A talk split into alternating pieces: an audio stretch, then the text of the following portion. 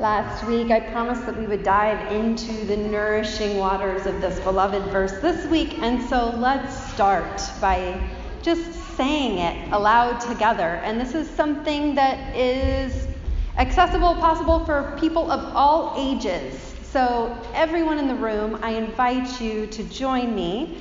I'll say it first and ask you to respond. What does God require of you? Do justice. Love kindness. Love kindness. Walk humbly with your God. Walk humbly with your God. And altogether, what does God require of you? Do justice. Love kindness. Walk humbly with your God. These words are crisp and clean like the freshness of autumn air. They're gorgeous, like a brilliant shock of red leaves amidst deep evergreens. And they're surprisingly simple and shockingly complex to live out.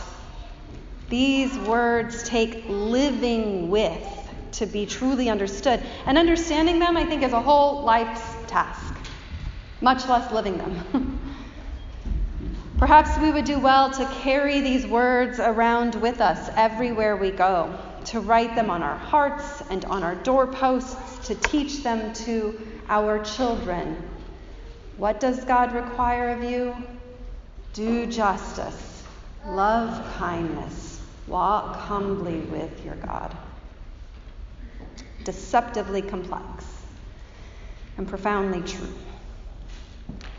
Now, the setup to all this loveliness contained in just this one verse is humanity's response to the case that God has brought against them. If you recall, if you were here last week, you'll remember that the setting for these verses is a courtroom drama. And God is not the judge, as we often think of God. Judge is, God is the plaintiff. And humanity is the defendant, the ones against whom God is bringing a case. And God calls on all of creation to be jury and judge. All of creation hears the case and is called on by God to rule. Like this beloved verse that we just read together, humanity's response, which immediately precedes it, also begins with a question, but it's a different one. Humanity begins with, What shall I come before God and bow myself before God on high? With what shall I come? And this week I've become aware that I've always heard this question as sincere and earnest, even, and perhaps with almost an edge of powerless despair, or just a deep unknowing. With what shall I come? Shall I come before God with burnt offerings, with calves a year old? And this week, I've become aware, placing these verses in their courtroom context of the possibility of a defensiveness on the part of humanity, I'm hearing it for the first time. With what shall I come? Will God be pleased with thousands of rams? Hmm? Maybe it's simply because humanity is so explicitly the defendant in this trauma, but I'm hearing some defensiveness for the first time. I hear sort of an edge to the tone, at least a possibility. We don't actually know, right? More exasperation than helpless despair. With what shall I come? Will God be pleased with 10,000 rivers of oil? And more than sincerity, I hear at least the possibility of something that's almost taunting. Can you hear it? Shall I give the firstborn of my body for my transgressions? Is that what you want? Hmm? So I'm struck this week by humanity's question with what? With what shall I come? And then humanity's offerings, which are things each a concrete thing or thousands of things, like those thousands of rams. And each thing that humanity suggests as an offering is just a little bit bigger and maybe slightly more ludicrous than the one before it, like those 10,000 rivers of oil. I'm not sure how they're going to pull that one off. And finally, each thing on this list that humanity offers in its defense is something that could be checked off a list. Given, then done. But God doesn't appear to desire anything that can be checked off a list. God has told you, O mortal, what is good. And what does God require of you? Let's do it again.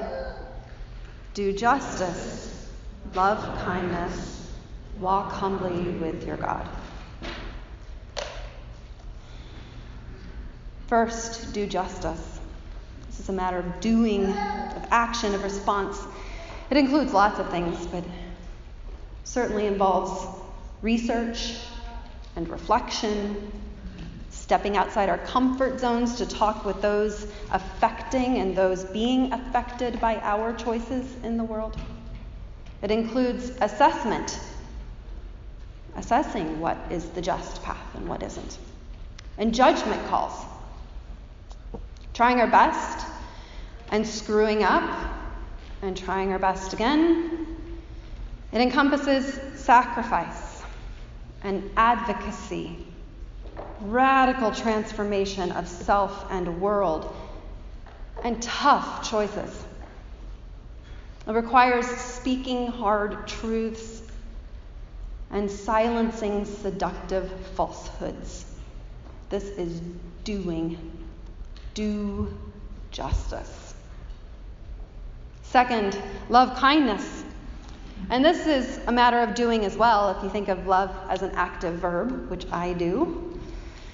It involves, again, lots of things, not limited to, but including nurturing a kind spirit in one's self, in others, and in the world. It includes showing mercy to others and receiving mercy offered by another. It encompasses reconciliation, forgiveness, mutual care.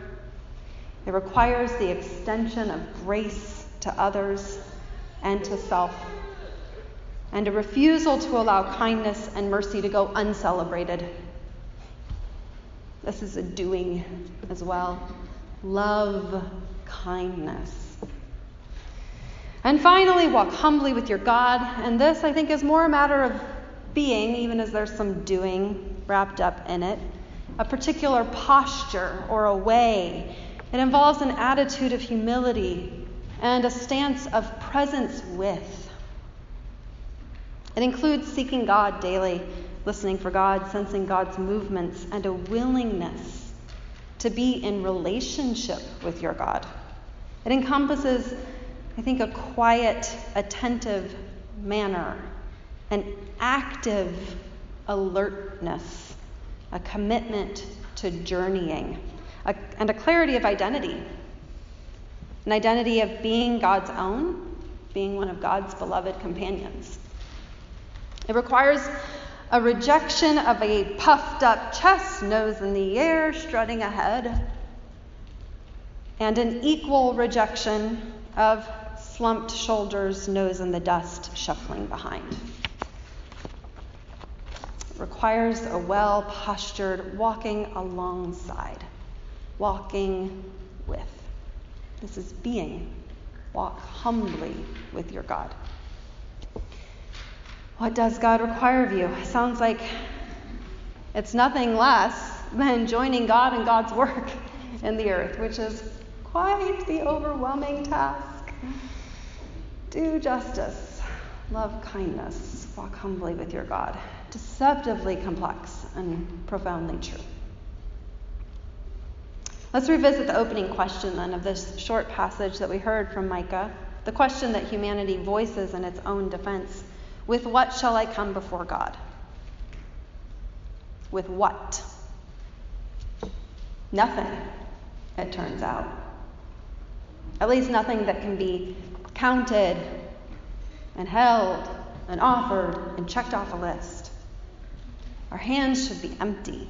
Instead, we're to come before God with our lives, our very lives bared open for God to see and to delight in, our doing and our being, our choosing and our wayfaring. This is what God requires, according to the prophet Micah. And before I close, I want to explore that word require. for a moment because it is so strong. Here I'm reliant on Hebrew language scholars, having never studied the language myself. In fact, Adam opened up a whole new interpretation of this te- text to me this week that led me to seek out what some of the ancient rabbis have said about various options on how this could be translated. But this word require, the subtle nuances of the strong Hebrew word, because the Hebrew word is strong as well, darash and the layers seem fascinating to me here. Require almost misses the heart of it in English, according to at least one commentator, because it makes us think of rules and grading. It takes us right back to school, where you need to know what the requirements are, and then you have to meet the requirements, and then you get graded upon whether you've met the requirements or failed to meet the requirements. Instead, the word darash has undertones of affection or the healthiest sort of dependency.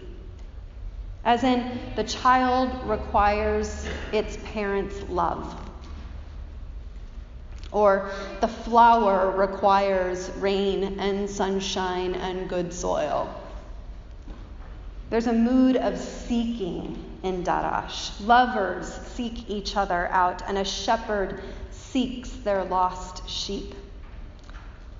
And in the First Testament, both situations use darash. So when God requires us to do justice, love kindness, and to walk humbly with God, it isn't that God insists on or demands them, but God seeks them and yearns for them and frankly needs them from us in the best possible sense as intimate partners in this adventure together of living God's reign. So, what does God long for? What does God need from us? What does God seek alongside us? What does God require of us? Do justice, love kindness, walk humbly with your God. Deceptively complex and profoundly true. This is the way in the spirit of Jesus the Christ and the way and the spirit of God's joyous jubilee, a way of doing justice, of loving actively kindness, and walking, walking humbly with God. I recall once being challenged to admit that the New Testament doesn't really tell us a thing about what went on in Jesus' head and heart. As a Christian, this is a challenging one to even be. Did a little head spin for me. I was encouraged to look to the Hebrew Bible for that, the Older Testament, the First Testament. Those are the scriptures that Jesus grew up with. Those are the scriptures that he heard over and over as a young child in the temple. Those are the scriptures that provided story and guidance for meaning and meaning for his life. Those are the scriptures that swirled around in his head and his heart as he came to understand himself and his mission in the world. Those are the scriptures that he prayed, that he wrestled with, that he debated the meaning of. And so it seems appropriate, therefore, to dwell with Micah and other Hebrew Bible prophets and readings as we seek to walk in the way and the spirit of Jesus the Christ. For surely Jesus too pondered these words in his heart, pondered what it meant to live them, to practice them, and to live their call in his life. With what shall I come before God and bow myself before God on high? Shall I come before God with burnt offerings? With calves a year old? Will God be pleased with thousands of rams? With 10,000 rivers of oil? Shall I give my firstborn? For my transgressions, the fruit of my body for the sin of my soul? God has told you, O mortal, what is good. God has told you, O mortal, what is good. Mortals, you wake out there. God has told you what is good. And what does God require of you? Do justice, love kindness, walk humbly with your God. May it be so. Day in, day out, tomorrow, the next day, next week, next month, next year. Hope to keep be doing this with you for a long time to come. May it be so.